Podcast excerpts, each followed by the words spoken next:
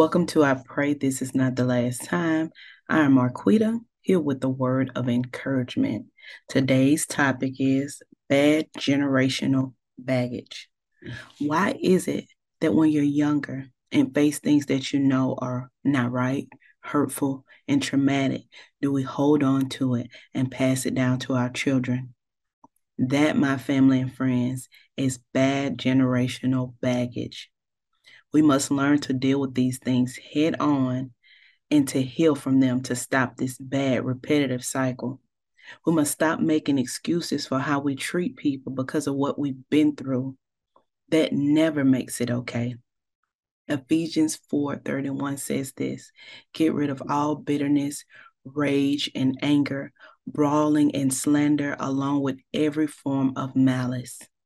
The Message Bible says it's like this, says it like this: Make a clean break with all cutting, backbiting, profile talk. Be gentle with one another, sensitive, forgive one another as quickly and thoroughly as God in Christ forgives you. If you know as a child you dealt with abuse, whether it be physically, mentally, emotional, sexually, or verbally, why would you want to pass that on to your children? Why not get the help that you need and do everything in your power to keep your child from that? If that thing hurt you, if it damaged you, don't pass it along to your kids. Your kids don't deserve it, just like you didn't deserve it. You don't have to hold on to that baggage. It only weighs you down and leaves you standing alone. Stop letting that baggage grow and go with you throughout life.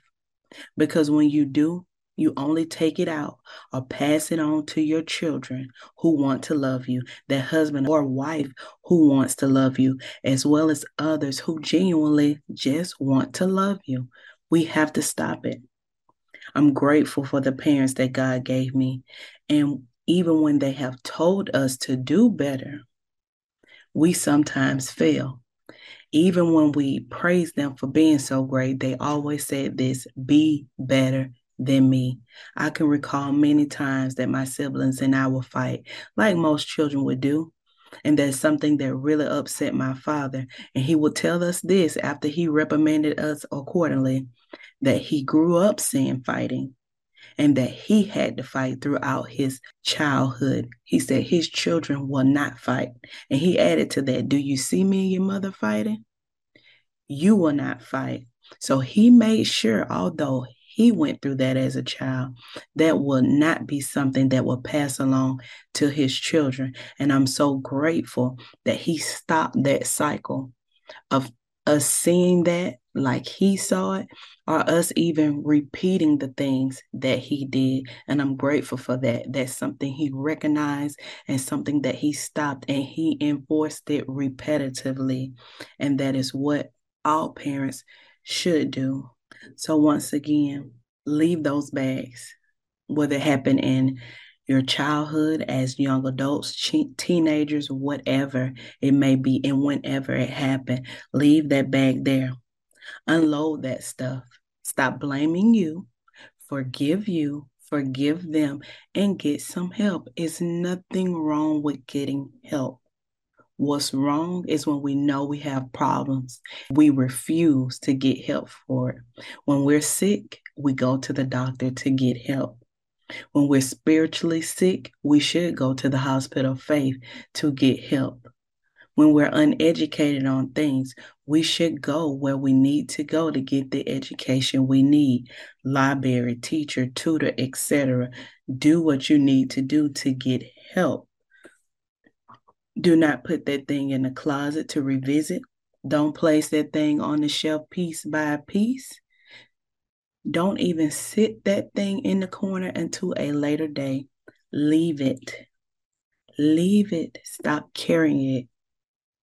Remember, Isaiah 54 and 17 says this No weapon formed against you shall prosper, and every tongue that rises against thee in judgment thou shalt condemn. This is the heritage of the servant of the Lord, and their righteousness is of me, says the Lord. Get some wise counsel. a continuous dose of the Word of God and start loving and getting to know the new you. It's not too late. Drop that baggage.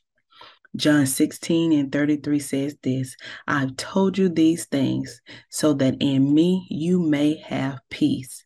In this world you will have trouble, but take heart. I have overcome the world. Everything that you've done, everything that has happened to you, God has overcome that through his son Jesus. Please drop the baggage. Stop passing it on from generation to generation. It only harms the generation. Correct it where it is. Correct it. Get some help. Grow in Christ. Get some wise counsel. And let that bag go. Unload that heaviness now, thank you for listening to. I pray this is not the last time. I pray something was said that can help you or someone you know.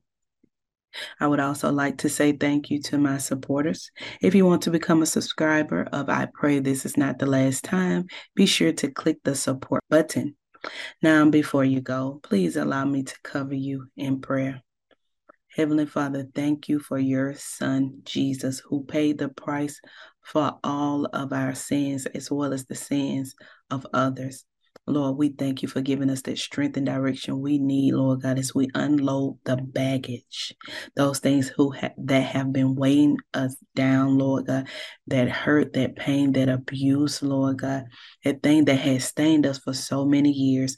We thank you for giving us the strength to let it go drop it off and never to look back at it so that we can be the best version of us for us, Lord God, for you, for our children, for our husband, for our wives, for this world. For you put us here, Lord God, to make such a wonderful impact in, in this world. And in order for us to do that, Lord God, we must drop that baggage, those things that have been hurting us and weighing us down for so long. And we thank you for that, Lord God. We give you all the glory, we give you all the honor, and we give you all the praise. In your darling Son, Jesus' name, amen.